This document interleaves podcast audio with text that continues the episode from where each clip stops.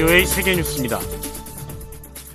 지난 6일 터키 남부와 시리아 북서부를 강타했던 지진으로 인한 사망자 수가 어제 현재 3만 7천 명을 넘었습니다. 터키 재난위기관리청은 이날 터키 내 사망자가 3만 1,643명이라고 밝혔습니다.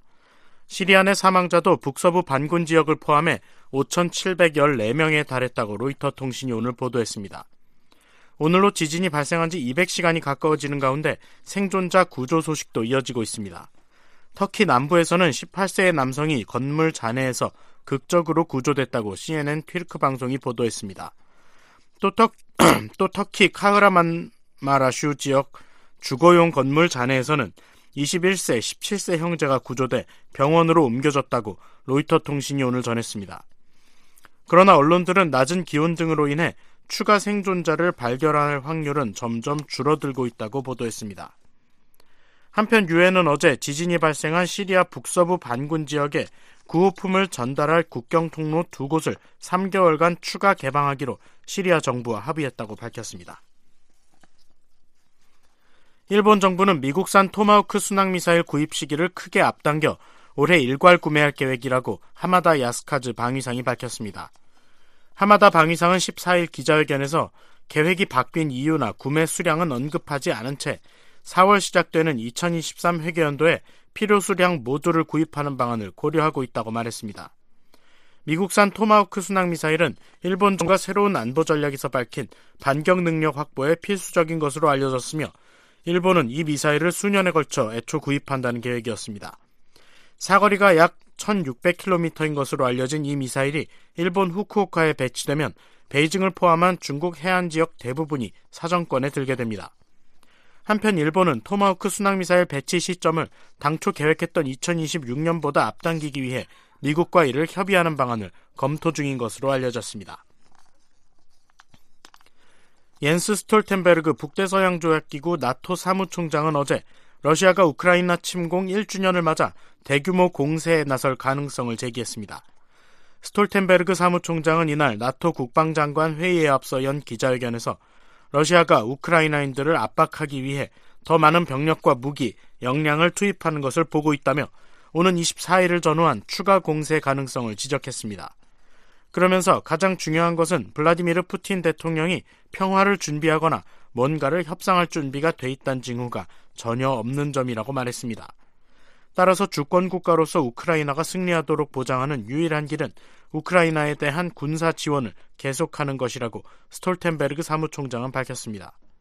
이런 가운데 러시아군은 이날도 바흐무트와 하르키우 등 우크라이나 동부 지역에 대한 집중 공격을 계속했습니다.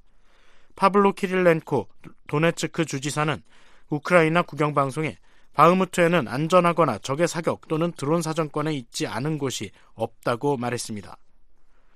한편 우크라이나군은 지난 24시간 동안 하르키우 한 곳과 우루안시크 다섯 곳, 바흐무트를 포함한 도네츠크 지역 여섯 곳의 정착촌에 대한 러시아군의 공격을 격퇴했다고 오늘 밝혔습니다. 미군은 지난 4일 격추했던 중국 정찰 풍선의 핵심 부품을 회수했다고 어제 밝혔습니다. 미 북부사령부는 이날 성명에서 현장에서 물체의 큰 부분뿐 아니라 모든 센서와 전자부품을 포함한 상당량의 잔해를 회수했다고 밝혔습니다. 북미 지역에서는 지난 4일 미 사우스캐롤라이나주에서 격추된 중정찰 풍선에 이어 10일 알래스카, 11일 캐나다 유콘, 그리고 12일 미 캐나다 접경 휴런 호수 상공에서 미확인 비행 물체가 발견돼 격추됐습니다.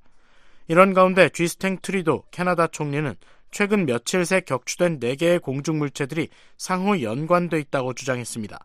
트뤼도 총리는 이날 유콘 준주 화이트호스에서 연 기자회견에서 최근 사건에는 분명 일종의 패턴이 있다며 해당 물체들을 지난주 상당히 많이 보았다는 사실은 흥미롭고 주목할 만하다고 말했습니다. 토니 블링컨 미국 국무장관과 왕이 중국 공산당 중앙정치국 위원이 이번 주 독일에서 열리는 미넨 안보회의에서 만날 가능성이 있다고 미국 관리들이 밝혔습니다.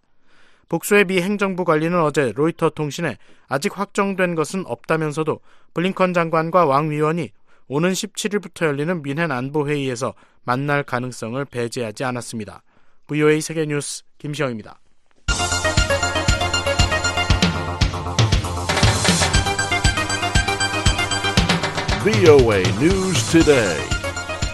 여러분 안녕하십니까?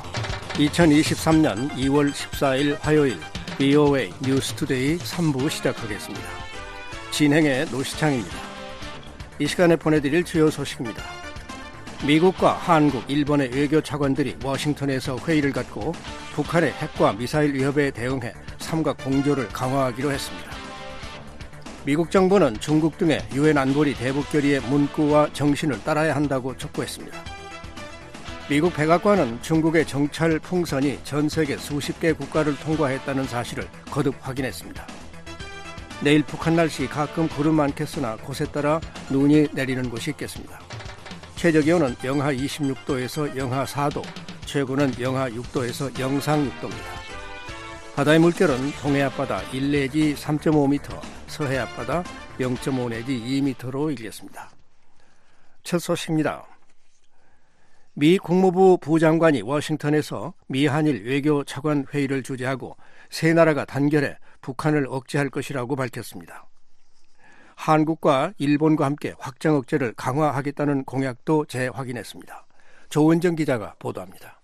웬디 셔먼 미 국무부 부장관과 조현동 한국 외교부 1차관, 모리 다케오 일본 외무성 사무차관이 13일 워싱턴에서 회의를 열고 북한의 핵과 미사일 위협에 대응해 삼각공조를 강화하기로 했습니다. 셔먼 부장관은 회의가 끝난 뒤 열린 공동 기자회견에서 세 나라 정부는 불안정을 초래하는 북한의 행동에 대응하고 한반도의 완전한 비핵화를 달성해야 할 필요성을 강력히 확인했다고 밝혔습니다. The DPRK continued to threaten the ROK, Japan, and its neighbors, and the world with the launch of an unprecedented number of ballistic missiles last year.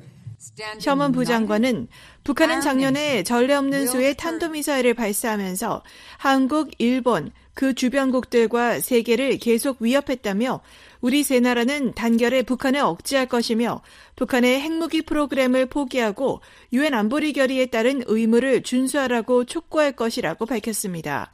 또 국제사회가 대북 안보리 결의를 완전히 이행할 것을 촉구하며 북한이 대화에 복귀할 것을 독려한다고 셔먼 부장관은 말했습니다. 아울러 미국이 한국과 일본 방위에 확고히 전념하고 있다고 말했습니다. 한국의 조현동 1차관은 이날 회의에서 세 나라 외교차관이 북한 도발에 대한 강력한 대응과 한반도 비핵화 의지를 확인했다고 전했습니다. North Korea has launched a record number of missiles last year.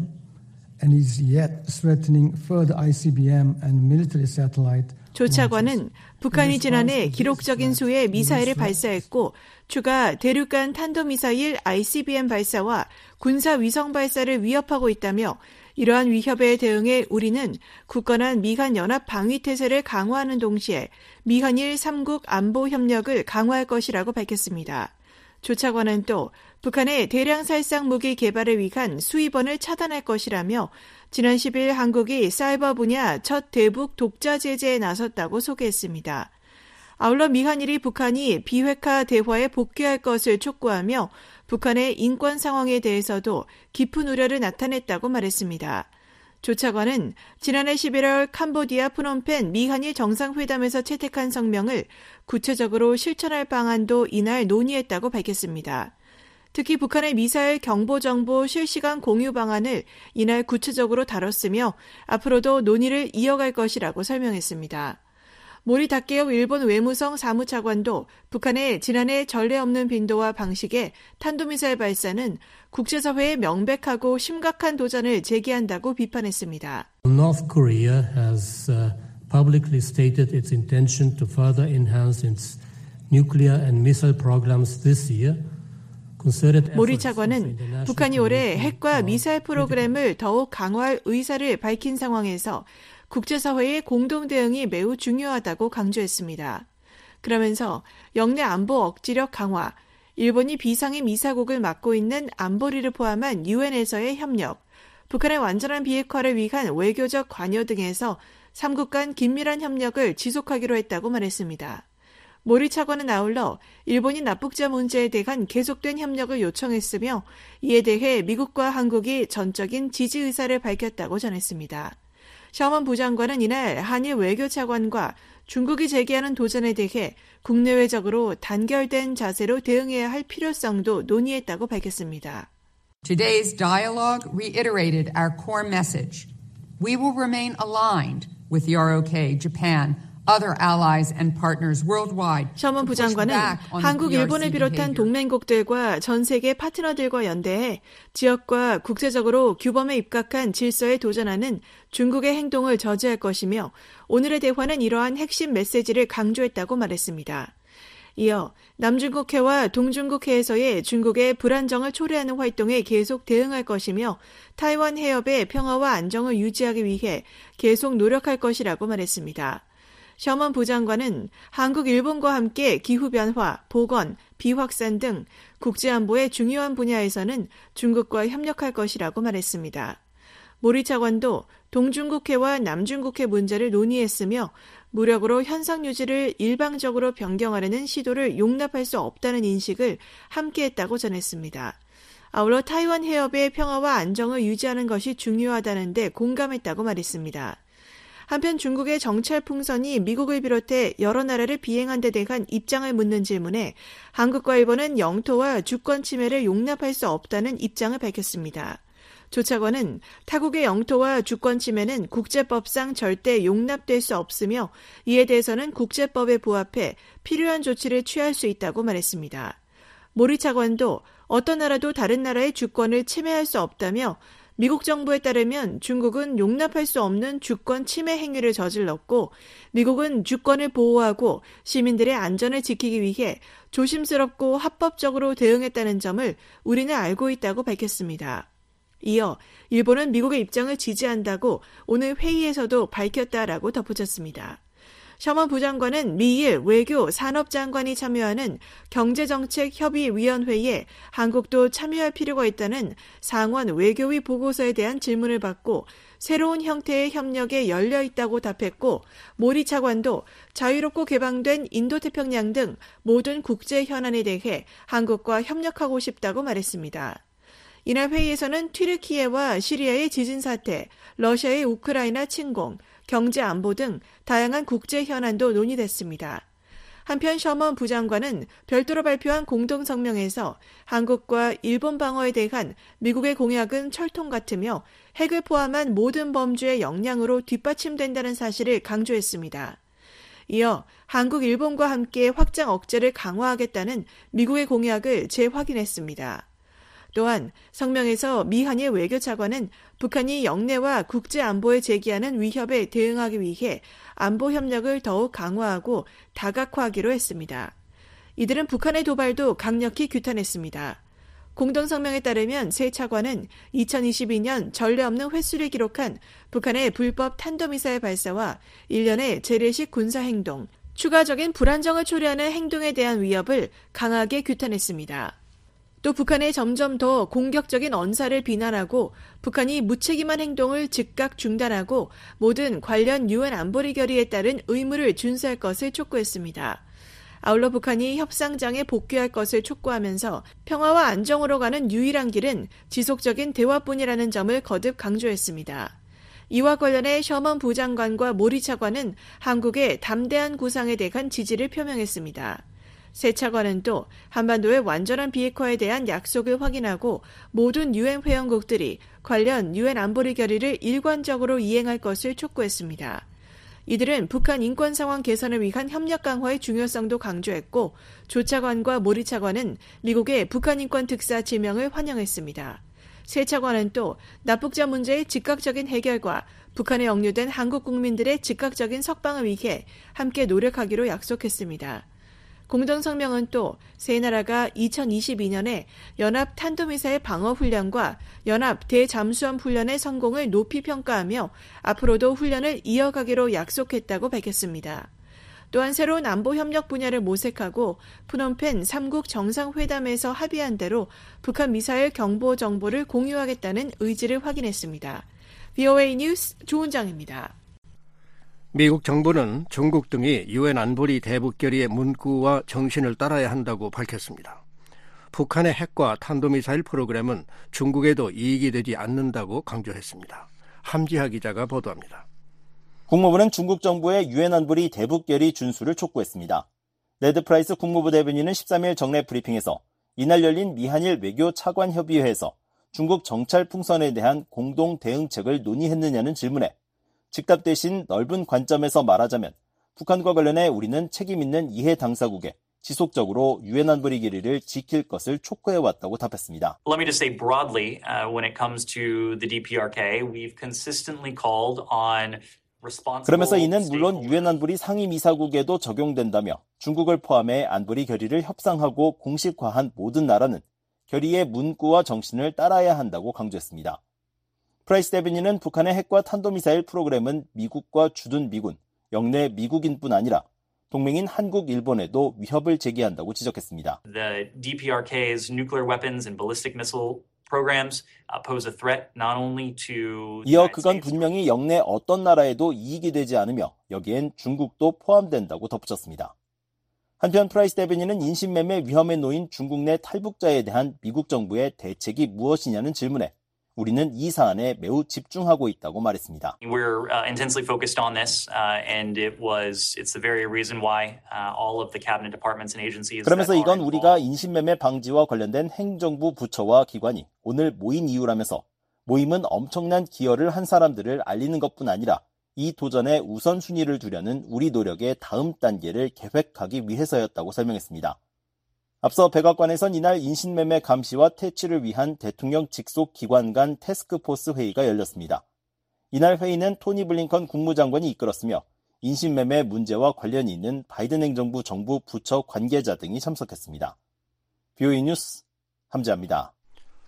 백악관은 중국의 정찰 풍선이 전 세계 수십 개 국가를 통과했다는 사실을 거듭 확인했습니다.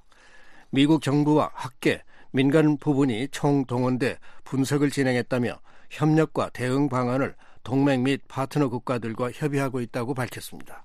조상진 기자가 보도합니다. 백악관은 13일 중국군이 정보 수집을 위해 정찰 풍선 프로그램을 운영하고 있다는 사실을 거듭 확인했습니다. We were able to determine that China has a high altitude balloon program for intelligence collection. 존 커비 백악관 국가안보회의 NSC 전략소통조정관은 이날 정례 브리핑에서 중국이 정보 수집을 위한 고고도 정찰 풍선 프로그램을 갖고 있다는 것을 확인할 수 있었다며 그것은 중국 인민해방군과 관련이 있다고 말했습니다. 이어 중국의 정찰 풍선이 이전 행정부에서도 운영됐지만 바이든 행정부 들어서야 탐지됐다고 설명하고 우리는 그것을 추적했고 우리가 할 수 있는 한 많은 것을 파악하기 위해 주의 깊게 연구해 왔다고 강조했습니다.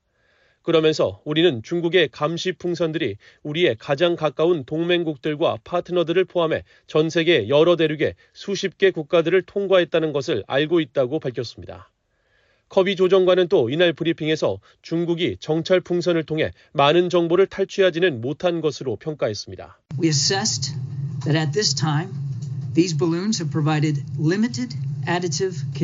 우리는 현재 이러한 풍선이 미국 상공 위에서 사용되는 중국의 다른 정보 플랫폼에 제한된 추가 기능을 제공했다고 평가했다는 설명입니다. 그러나 미래에 중국이 이 기술을 계속 발전시킨다면 정찰 풍선은 그들에게 확실히 더 가치 있는 것이 될 수 있다고 우려했습니다.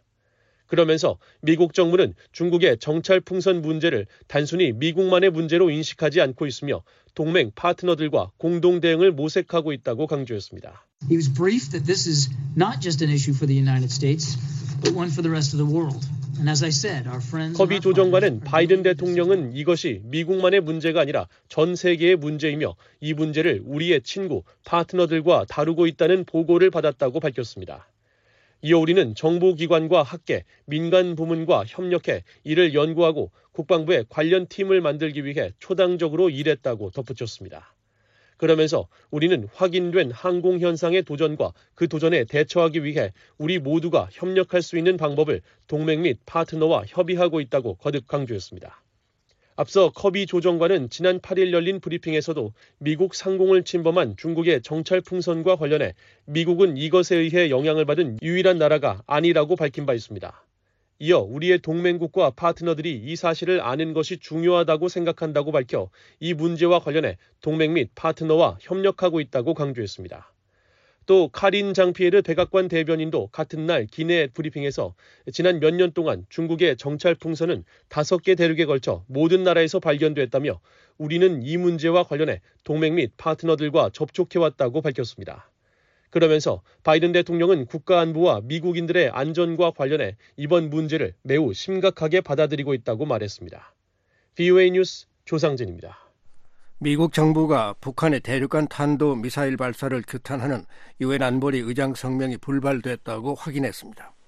상임이사국인 중국과 러시아의 비협조적인 태도로 수위가 비교적 낮은 대응 조치마저 실패한 것입니다. 함지아 기자가 보도합니다. 유엔 안보리의 대북 의장 성명이 논의 두 달여 만에 최종 무산됐습니다.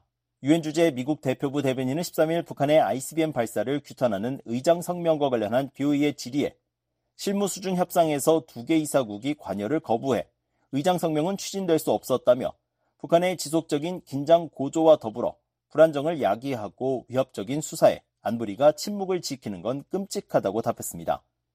이어 우리는 모든 안보리 이사국이 북한의 위험하고 불법적인 행동을 규탄하고 해결하기를 촉구한다며 지금 이 순간은 안보리의 단합을 요구한다고 강조했습니다. 또한 한국, 일본 등 영내 동맹에 대한 미국의 약속은 여전히 철통 같다고 대표부 대변인은 덧붙였습니다. 앞서 린다 토머스 그린필드 유엔 주재 미국 대사는 지난해 11월 21일 유엔 안보리가 북한의 ICBM 발사 문제 논의를 위해 개최한 공개 회의에서 북한을 규탄하는 의장 성명을 제안한 바 있습니다.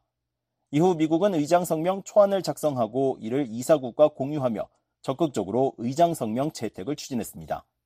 하지만 성명 채택에 최종 열쇠를 쥐고 있는 상임이사국 중국 러시아가 지속적으로 부정적인 입장을 밝히면서 관련 논의는 장기간 표류해 왔습니다. 의장 성명은 안보리 상임이사국의 거부권 행사 없이 전체 이사국 중 과반이 찬성해야 채택될 수 있습니다. 전체 이사국 15개 나라 중 14개 나라가 찬성한다고 해도 중국, 러시아 중 한 곳이 반대하면 무산되는 구조입니다. 따라서 이날 대표부 대변인이 의장 성명 채택의 불발 원인으로 지목한 두 개 나라는 상임이사국인 중국과 러시아로 보입니다. 중국과 러시아가 안보리의 대북 조치에 협조하지 않은 건 이번이 처음은 아닙니다. 앞서 미국 대표부 대변인은 지난해 12월 BOE에 우리는 안보리에서 북한과 관련해 6건의 조치를 제안했지만 6건 모두 동일한 두개 이사국에 의해 제동이 걸렸다며 중국과 러시아를 비판했습니다. 실제로 미국은 지난해 3월 북한의 ICBM 발사에 대해 제재 결의안 채택을 추진했지만 중국과 러시아는 약 두 달 뒤 실시된 표결에서 거부권을 행사했습니다. 흥미로운 건 당시 중국이 새 대북 결의안 대신 의장 성명을 제안했다는 점입니다. 이에 따라 미국은 당시 의장 성명을 제안한 중국의 의견을 수용하는 상황을 만들어 중국을 압박하려는 전략을 구사했지만 중국은 자신들이 제안했던 방안마저 거부한 것입니다. 유엔 안보리는 결의 채택과 의장 성명, 언론 성명 발표 등으로 북한의 도발에 책임을 물을 수 있습니다. 이 중 결의는 강제력을 갖는다는 점에서 가장 수위가 높은 대응 조치로 인식되며 의장 성명은 언론 성명보다는 수위가 높지만 법적 구속력이 없다는 특징이 있습니다. 안보리가 대응 수위가 낮은 의장 성명조차 채택하지 못하면서 북한 문제에 대한 안보리의 역할을 둘러싼 논란은 더 커질 전망입니다. 또 안보리 개혁을 외치는 미국 등 일부 나라의 목소리도 높아질 것으로 보입니다. 미국은 안보리 상임이사국과 비상임이사국 수를 늘리는 방안을 포함한 안보리 개혁을 주장하고 있습니다. 비오이 뉴스 함재합니다. 한국 외교부는 지난해 11월부터 북한의 대륙간 탄도 미사일 ICBM 발사에 대응해 미국 등이 추진해온 유엔 안전보장이사회 의장 성명에 대해 안보리 이사국 간 관련 논의가 계속 진행 중인 것으로 알고 있다고 오늘 밝혔습니다. 외교부 당국자는 유엔 주재 미국 대표부 대변인이 북한 ICBM 발사 관련 유엔 안보리 의장 성명 추진 현황에 대해 실무 수준의 협상에서 두 개 이사국이 관여를 거부해 의장 성명은 추진될 수 없었다고 밝혔다는 BOA 보도 내용에 대해 이같이 말했습니다. 이 당국자는 BOA 보도에서 미국 측이 언급한 내용은 진전이 어렵다는 의미로 파악된다고 설명했습니다.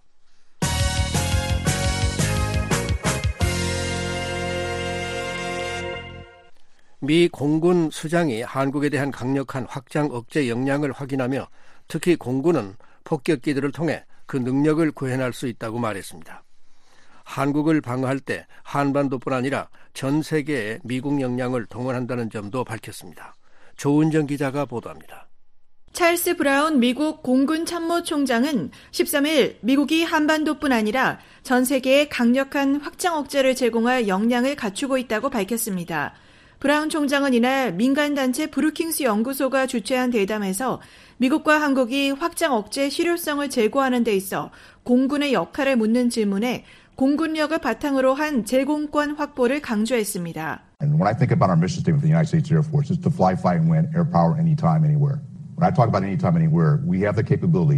To have that extended deterrence. 브라운 총장은 미 공군의 임무는 언제 어디서나 비행하고 전투하며 공군력을 확보하는 것이라며 우리는 한국과 한반도를 포함해 전 세계에서 확장 억제를 유지할 역량이 있다고 말했습니다. 이어 우리는 특히 폭격기 기단으로 확장 억제를 구현할 수 있다며 공군뿐 아니라 전군이 함께 모든 역량을 동원해 확장 억제를 실행한다고 말했습니다. 또 한국을 방어할 때 한반도상의 역량뿐 아니라 전 세계에 우리가 갖고 있는 역량을 동원할 것이라고 설명했습니다. 브라운 총장은 미국과 한국이 매우 강력한 동맹을 맺고 있다고 밝혔습니다. The strength of the alliance between the United States and Republic of Korea and how rock solid that is, but it's also 브라운 총장은 또한 한국에 두 번 복무했다며 1987년 처음 한국에서 복무한 이래 지금까지 한국에 대한 미국의 확장 억제가 여전히 적용된다고 말했습니다. 또 현재 한국 공군 참모총장을 자신이 한국 군산 공군 기지에서 근무했을 당시부터 알았다며 양국 공군이 강력한 관계를 맺고 있을 뿐 아니라 개인적으로도 강력한 유대 관계가 있다고 설명했습니다. 브라운 총장은 1987년부터 1988년까지 군산 공군기지의 제35 전술 전투 비행대대에서 F-16 조종사로 복무했습니다. 이후 2007년부터 2008년까지 다시 군산에서 제8 전투 비행 단장을 역임한 바 있습니다. VOA 뉴스 조은정입니다. 북한의 불법 활동에 대한 미국 대통령의 의회 보고를 요구하는 법안이 미국 하원에 발의됐습니다. 미국의 대북 제재법에 담긴 관련 의회 보고 조항이 일부 만료됐거나 만료될 예정인 데 따른 것입니다. 이재훈 기자가 보도합니다. 한국계인 미셸 스틸 공화당 하원 의원이 북한의 각종 불법 활동에 관한 미국 대통령의 의회 보고를 요구하는 내용의 법안을 최근 대표 발의했습니다. 민주당의 제리 코놀리 의원과 공화당의 아우무아 아마타 콜맨 라데바겐 의원 등 두 명의 의원이 초당적으로 법안 발의에 참여했습니다.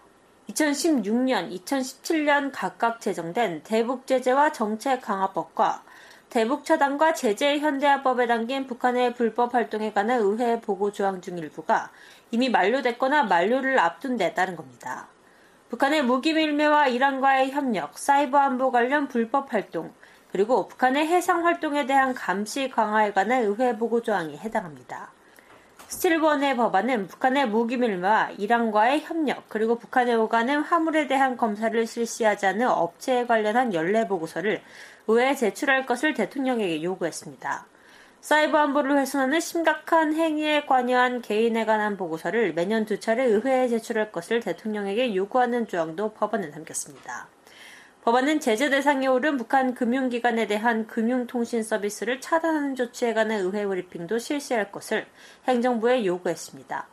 스티르원은 성명에서 한반도에 대한 북한의 지속적인 공격에 관한 대응을 의회가 구체화하는 상황에서 이런 보고들은 매우 중요하다고 밝혔습니다. 특히 최근 북한의 열병식을 거론하고 우리가 제재와 기타 억지력으로 적절히 대응하기 위해선 북한의 위험성에 대해 완전히 분명히 해야 한다며 이 법안은 미국과 동맹국들의 국가안보에 대한 북한의 중대한 위협을 해소하기 위한 우리의 의지를 재확인한다고 밝혔습니다. 그러면서 우리가 김씨 정권과 중국 공산당과 이란, 러시아에 있는 네트워크에 분명한 메시지를 보낼 수 있도록 동료들이 이 법안을 통과시키는데 동참할 것을 촉구한다고 강조했습니다. VUA 뉴스 이조은입니다. 영국 정부가 최근 한국과의 사이버 정책 협의에서 북한과 관련해 국가주도 사이버 위협에 대한 억제 등에 협력하기로 합의했다고 밝혔습니다. 사이버 기술을 통해 민주사회의 번영과 인권 보호를 이룰 것이라는 점도 강조했습니다. 조상진 기자가 보도합니다. 영국 외무부는 지난 10일 열린 한국과 영국 간 제3차 사이버 정책 협의회에서 북한과 관련해 국가주도 사이버 위협과 억제 문제가 논의됐다고 밝혔습니다. 영국 외무부 대변인실은 13일 한영 제3차 사이버 정책협의회에서 북한의 사이버 위협과 관련해 어떤 논의가 이뤄졌느냐는 BOA의 서면 질의에 국가주도 사이버 위협과 억제 문제를 비롯해 국제 사이버 거버넌스와 스마트 도시 및 사물 인터넷, 민간 부문 파트너십과 기술 분야에 대해 협력하기로 합의했다고 전했습니다. 그러면서 이날 주한 영국 대사관의 사회 연결망 서비스 트위터에 올라온 윌 미들턴 영국 외무부 사이버 국장의 영상을 소개하면서 영국과 한국 간 사이버 협력의 중요성을 거듭 강조했습니다. Cybersecurity is about making ourselves safer in cyberspace. It's about defending against threats to computers, 이 동영상에서 미들턴 국장은 사이버 보안은 사이버 공간에서 우리 자신을 더욱 안전하게 만드는 것이라면서 컴퓨터와 컴퓨터 통신 네트워크, 컴퓨터 지원 기술에 대한 위협을 막는 것을 의미한다고 지적했습니다. 이어 여기에는 사기와 신분 도용 또는 랜섬웨어와 같은 사이버 범죄가 해당되며 스파이 활동, 중요 산업 교란, 허위 정보와 같은 국가 주도 위험 역시 포함된다고 설명했습니다. 미들턴 국장은 그러면서 한국과 사이버 구조와 전략 및 역량에 대한 각자의 접근 방식을 공유할 것이라면서 영국 정부는 제3국 및 다자간 조직과 함께 국제 시스템 안에서 협력해 나갈 것이라고 말했습니다. 한편 영국 외무부는 한국과의 사이버 협력 강화를 통해 달성하고자 하는 목표가 무엇이냐는 질문에 민주주의와 인권을 강조했습니다. 영국 외무부 대변인실은 젬마 언고드 토머스 영국 국가안전보장회의 사이버 안보 비서관의 최근 발언 내용을 인용해 영국은 책임 있는 사이버 강대국이 되고자 하며 민주주의 사회가 번영하고 기본적인 인권이 보호되는 세상이라는 우리의 글로벌 가치를 옹호하는데 사이버 역량을 연결할 것이라고 말했습니다. 언고드 토마스 비서관은 앞서 지난 8일부터 이틀간 서울에서 열린 주한 영국 대사관 사이버 위크 행사에 참석해 영국 정부의 사이버 정책과 협력에 관한 목표 등을 설명하면서 이같이 밝혔습니다. 앞서 한국과 영국 정부는 양국 간 사이버 안보 분야 협력을 논의하기 위한 제3차 사이버 정책 협의회를 10일 서울에서 개최했습니다. 조현우 한국 외교부 국제안보대사와 윌 미들턴 영국 외무부 사이버 국장이 공동 주재한 가운데 열린 이번 협의회 양국의 사이버 관련 주요 기관들이 대거 참석했습니다.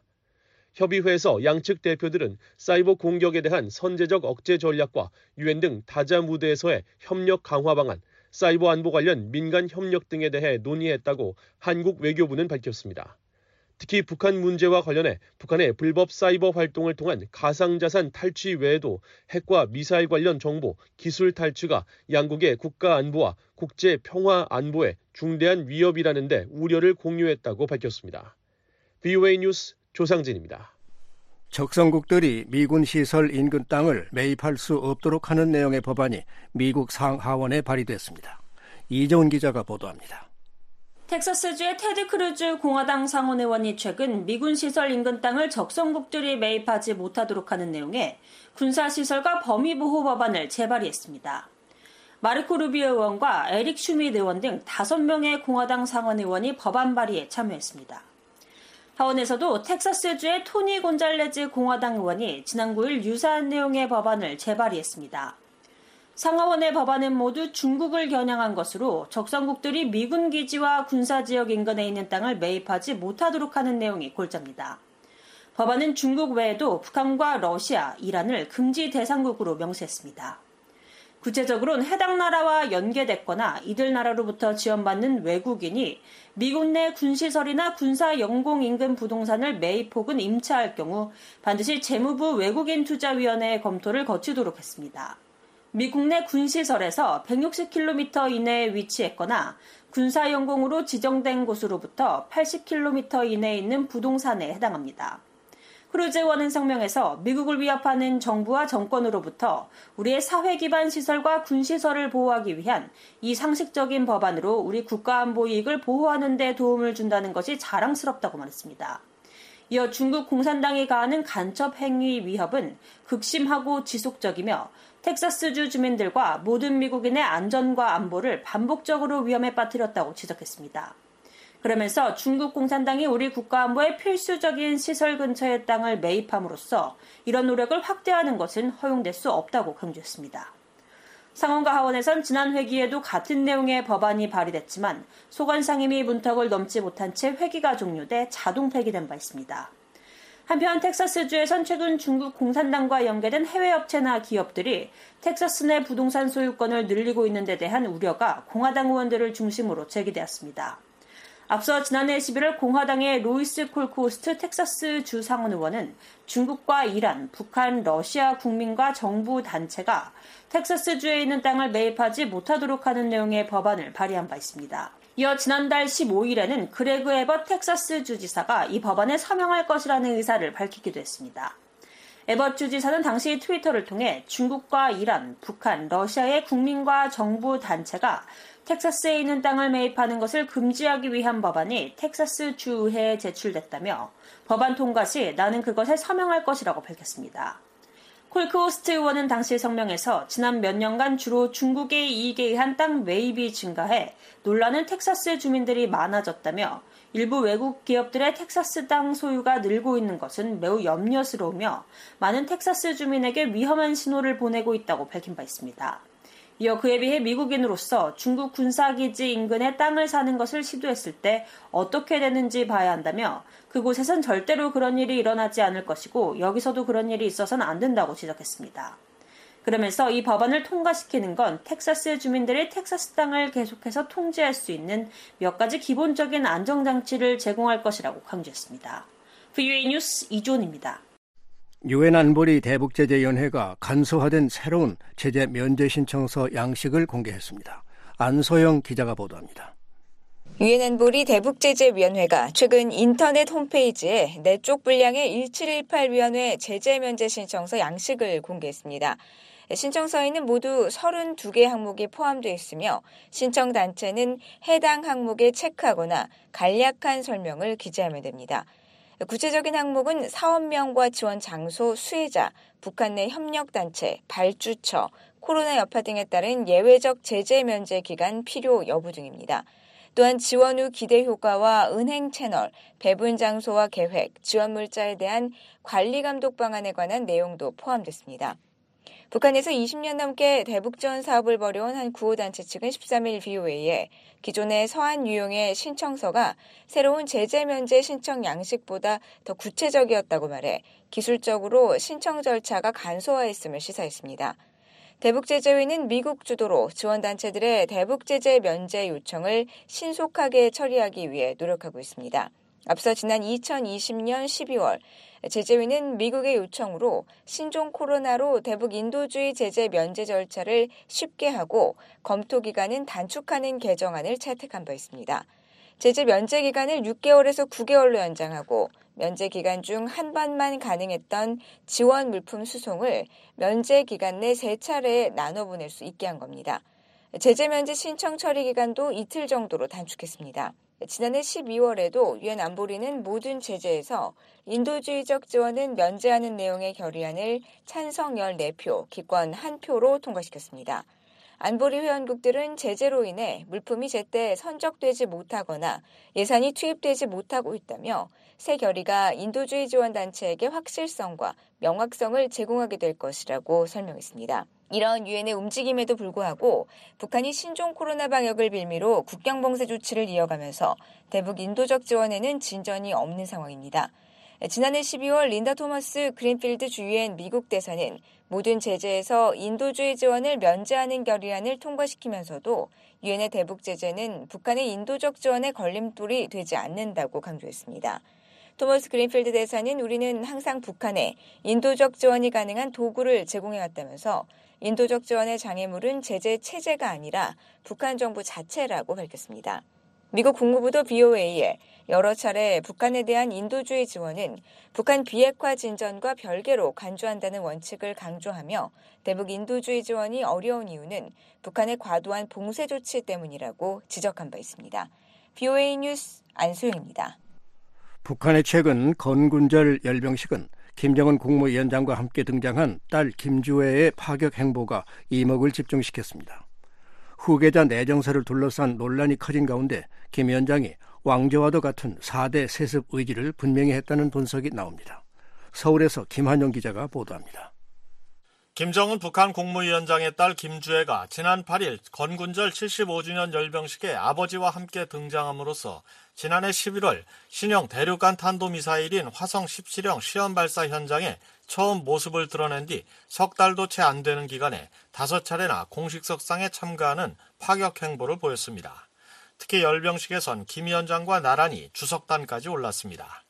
북한 매체들은 김주애를 사랑하는 자제분에서 존귀하신 자제분, 존경하는 자제분 등으로 칭하며 예우 수준을 높였고 조선중앙TV는 지난 9일 열병식 녹화 중계에서 열병 행렬의 선두에 등장한 김 위원장의 말에 뒤이어 등장한 백마를 사랑하는 자제분께서 제일로 사랑하시는 준마라고 호명하기도 했습니다.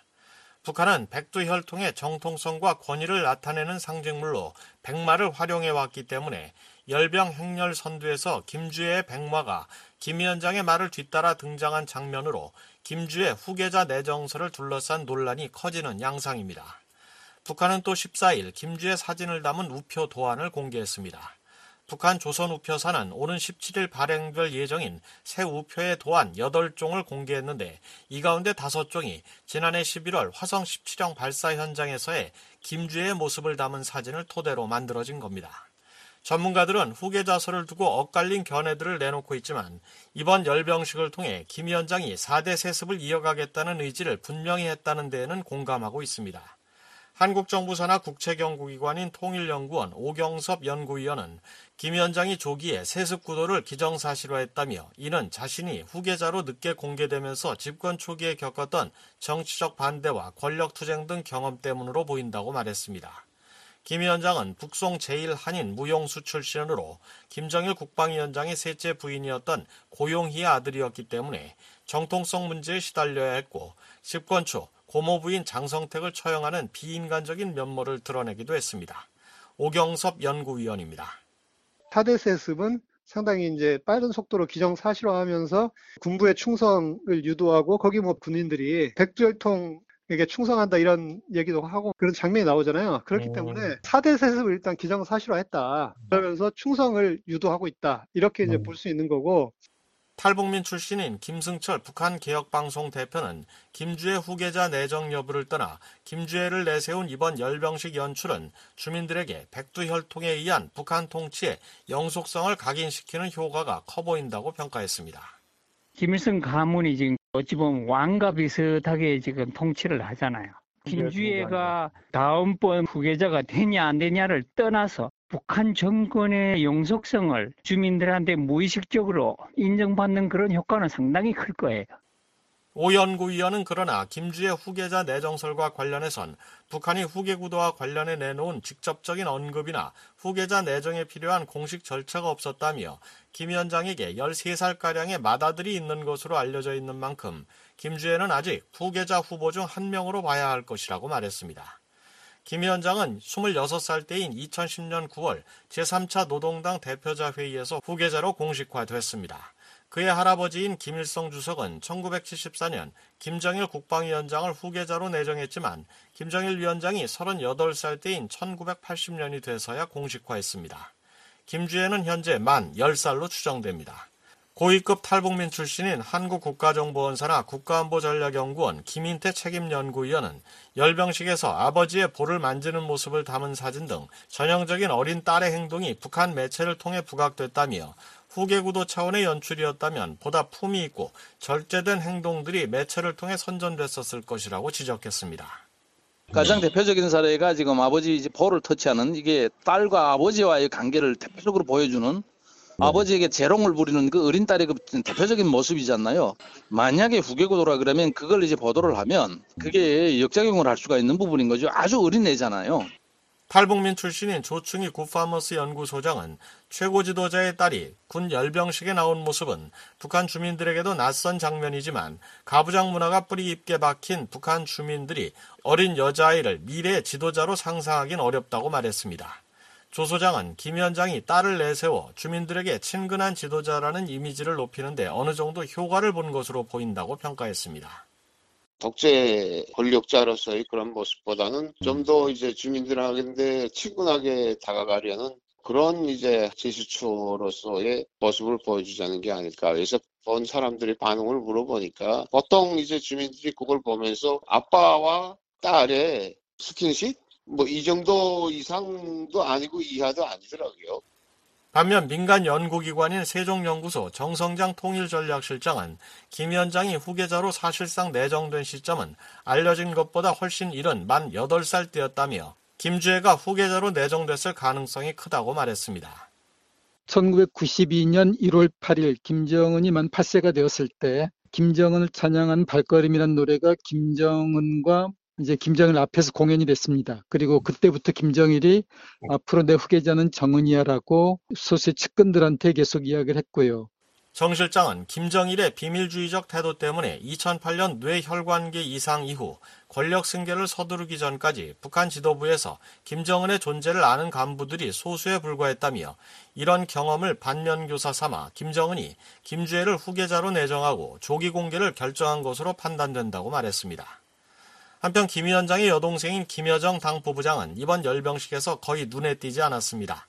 한국통일부는 조선중앙TV가 지난 9일 녹화 중계한 열병식 보도 화면에서 김주애가 열병식장에 도착해 입장하는 동안 군인들 뒤편에 홀로 서 있는 여성을 김여정으로 추정했습니다. 오경섭 연구위원은 그동안 외부 사회에서 불거졌던 김여정 후계 자설이나 이인 자설은 김주애의 부각으로 힘을 잃게 됐다고 평가했습니다. 서울에서 VOA 뉴스 김환용입니다. 최근 몇 년 동안 북한의 열병식 준비 과정이 거의 실시간으로 민간 위성에 포착되고 있습니다. 평양의 몇몇 지역에서 작은 점 형태로 처음 등장하는 군중과 차량이 두 달에 걸쳐 예측 가능한 변화를 보여줍니다. 정해진 공식을 따르듯 매번 반복되는 특정 움직임을 통해서 이제 북한 열병식의 처음과 끝을 미리 엿볼 수 있게 됐습니다. 함지하 기자가 이 대규모 행사를 예고하는 중요한 실마리들을 하나하나 짚어보겠습니다. 북한의 열병식 조짐은 예외 없이 평양 동남쪽의 한 지대에서 시작됩니다. 평양 미림 비행장과 미림 승마장 북쪽에 위치한 이곳엔 김일성 광장 연단을 형상화한 구조물과 함께 병력 수천 명이 도열할 수 있는 공간이 조성돼 있습니다. 평소 한산한 이 지대의 병력과 차량이 점 형태로 민간 위성 사진에 포착되면 북한이 대규모 행사, 즉 열병식 준비에 돌입했다는 최초 신호로 읽을 수 있습니다. 특히 초기엔 작은 점 형태로 표시되는 병력이 시간이 지나면서 점차 늘어나고 이후 한쪽 공간에 차량이 들어서기 시작한다면 약 두 달 뒤 평양에서 열병식이 개최된다고 전망해도 무리가 없습니다. 북한이 과거 열병식 때마다 약 두 달 전부터 이곳에서 병력과 차량을 집결시키는 양상을 보여왔기 때문입니다. 올해 2월 8일 북한의 건군절 75주년 열병식을 약 두 달 앞둔 지난해 12월 초에도 영락 없이 이곳에 병력과 차량이 집결했습니다. 또 인근엔 병력의 임시 주거 시설로 추정되는 대규모 텐트 지대가 형성됐었는데 이런 정황은 모두 북한의 열병식 개최가 머지 않았다는 중요한 단서가 됩니다. 열병식 개최 여부를 가늠할 또 다른 주요 지점은 평양 김일성 광장입니다. 실제 열병식이 열리는 이곳엔 주로 열병식 개최 약 한 달 전부터 움직임이 감지됩니다. 특히 토요일과 일요일이 되면 평소에 조용하던 광장에 대규모 인파가 들어차는데 이들이 열병식을 약 2주 앞둔 시점부터 손에 빨간색 꽃과 수술을 들면서 이 일대를 붉게 물들입니다. 또 열병식 연습이 본격화되는 과정에서 김정은 1심 단결과 같은 대형 글자나 인공기를 형상화한 카드 섹션을 볼 수 있습니다. 수백 혹은 수천 명의 주민이 카드를 들어 올려 연출한 형상으로 우주에서 식별할 정도로 선명합니다.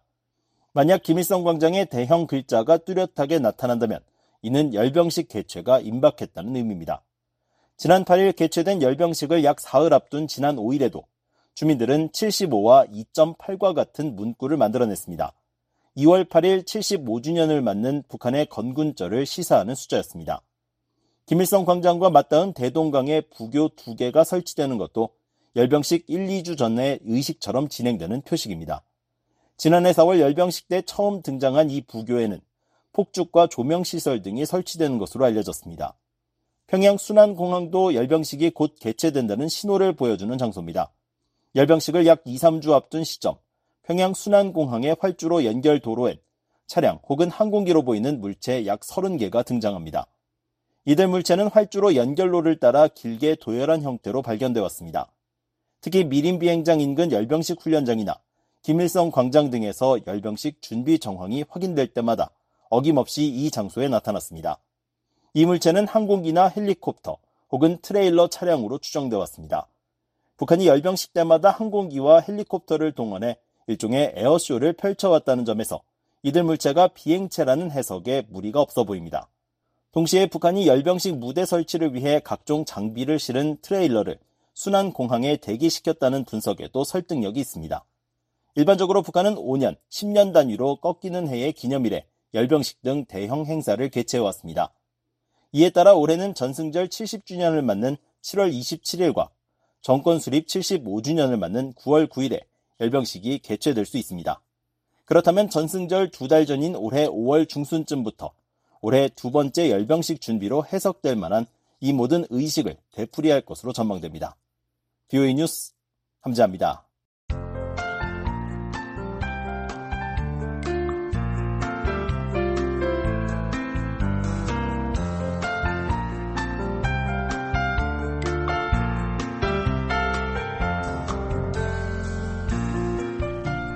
VOA 뉴스 Today 북한 날씨 알아보겠습니다. 내일 북한은 가끔 구름이 많이 끼겠으나 평안북도와 함경북도는 대체로 맑겠습니다. 그리고 함경남도 동해안에는 새벽부터 오후 사이에 가끔 눈이 오는 곳이 있겠습니다. 최저 기온은 영하 26도에서 영하 4도, 최고는 영하 6도에서 영상 6도입니다. 바다의 물결은 동해 앞바다 1 내지 3.5m, 서해 앞바다 0.5 내지 2m로 일겠습니다. 지역별 날씨입니다. 평양은 오전에 맑고 오후에 구름 끼겠습니다. 최저 영하 6도, 최고는 영상 5도. 남포는 구름 많고 최저 영하 6도, 최고 4도. 신의주 오전에 맑고 오후에 흐리겠고 최저 영하 8도, 최고는 3도. 강계는 맑겠습니다. 최저 영하 19도, 최고 영하 2도입니다. 해주 구름 많이 끼겠고 최저 영하 5도, 최고는 영상 5도입니다. 개성도 구름 끼고 최저 영하 4도 최고 6도 함흥 흐리고 한때 눈이 내리고 비가 오는 곳이 있겠습니다. 최저 영하 7도 최고는 3도입니다. 장진 오전에 맑고 오후에 구름 끼겠고 최저 영하 26도 최고 영하 5도 해산 오전에 구름 많고 오후에는 맑겠습니다. 최저 영하 24도 최고 영하 5도 원산 흐리고 오전 한때 눈 또는 비가 오는 곳이 있겠습니다. 최저 영하 5도, 최고는 1도입니다. 청진 맑고 최저 영하 10도, 최고 영하 1도. 선봉 맑고 최저 영하 13도, 최고 영하 1도. 삼지연 맑고 최저 영하 25도, 최고 영하 6도. 이어서 해상 날씨 동해 구름 많고 한때 눈이 오는 곳이 있겠습니다. 물결은 앞바다에서 1 내지 3.5m, 먼 바다는 오전에 2 내지 4m로 높게 일다 오후에는 1.5 내지 3.5로 약간 낮겠습니다. 서해는 맑겠습니다. 물결은 앞바다에서 0.5 내지 2, 먼 바다 1 내지 2.5m로 일겠습니다. 지금까지 북한 날씨 살펴봤습니다. 끝으로 세계 뉴스 보내드립니다.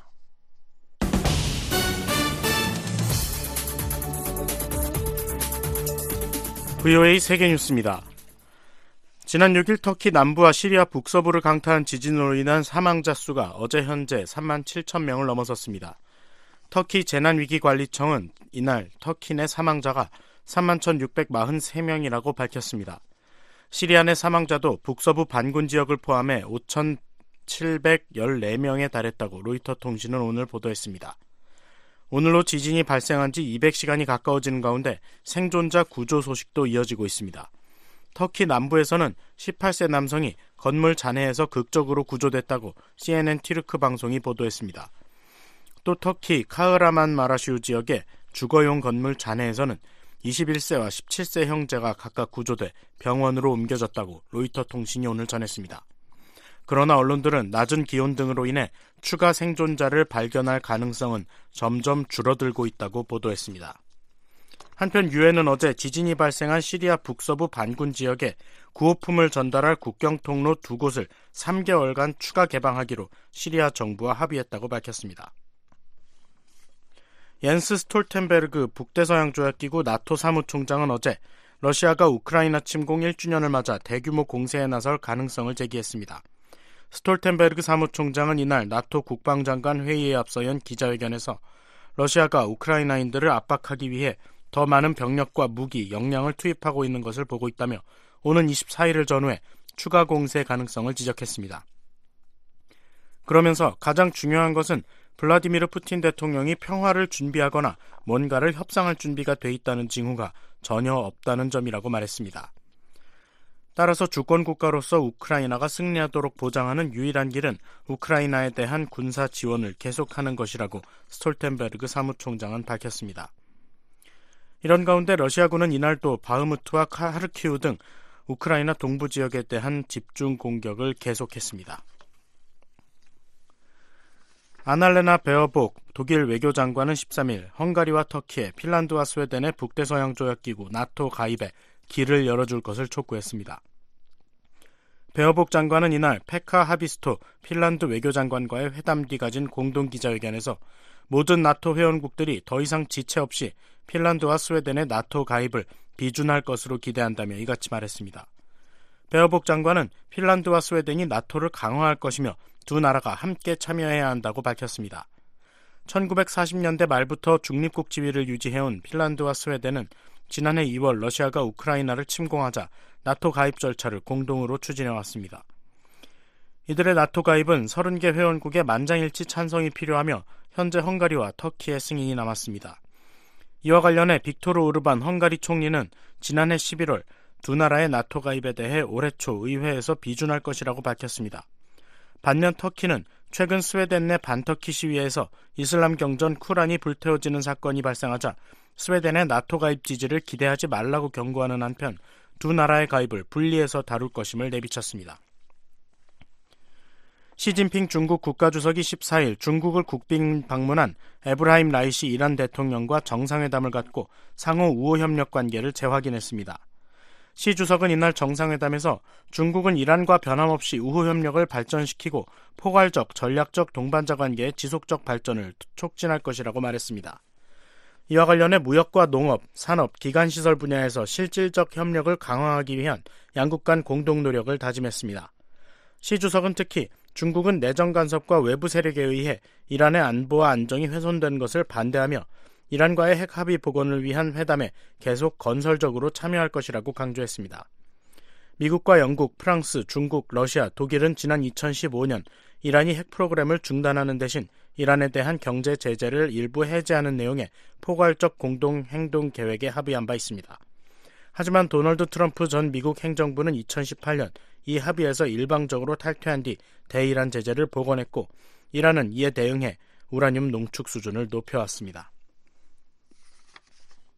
일본 정부는 미국산 토마호크 순항미사일 구입 시기를 크게 앞당겨 올해 일괄 구매를 할 계획이라고 하마다 야스카즈 방위상이 밝혔습니다. 하마다 방위상은 14일 기자회견에서 계획이 바뀐 이유나 구매 수량 등은 언급하지 않은 채 4월 시작되는 2023 회계연도에 필요 수량 모두를 구입하는 방안을 고려하고 있다고 말했습니다. 미국산 토마호크 순항 미사일은 일본 정부가 새 안보 전략에서 밝힌 반경 능력 확보에 필수적인 것으로 알려졌습니다. 사거리가 약 1600km인 이 미사일이 일본 후쿠오카에 배치되면 베이징을 포함한 중국 해안 지역 대부분이 사정권에 들게 됩니다. 한편 일본은 토마호크 순항미사일 배치 시점을 당초 계획한 2026년보다 앞당기기 위해 미국과 협의하는 방안을 검토 중인 것으로 알려졌습니다. VOA 세계뉴스 김시영입니다. 지금까지 여러분께서는 VOA 저녁 방송을 들으셨습니다. VOA 저녁 방송은 저녁 8시부터 자정까지 4시간 동안 중파 1188kHz를 통해 들으실 수 있습니다. 또 밤 9시부터 10시까지는 단파 7465, 9490, 11570kHz로 밤 10시부터 12시까지는 단파 9800, 9985, 11570kHz로도 들으실 수 있습니다. 그리고 매일 새벽 2시부터 3시까지 1시간 동안 보내드리는 VOA 새벽 방송은 중파 AM 1566kHz로 들으실 수 있습니다.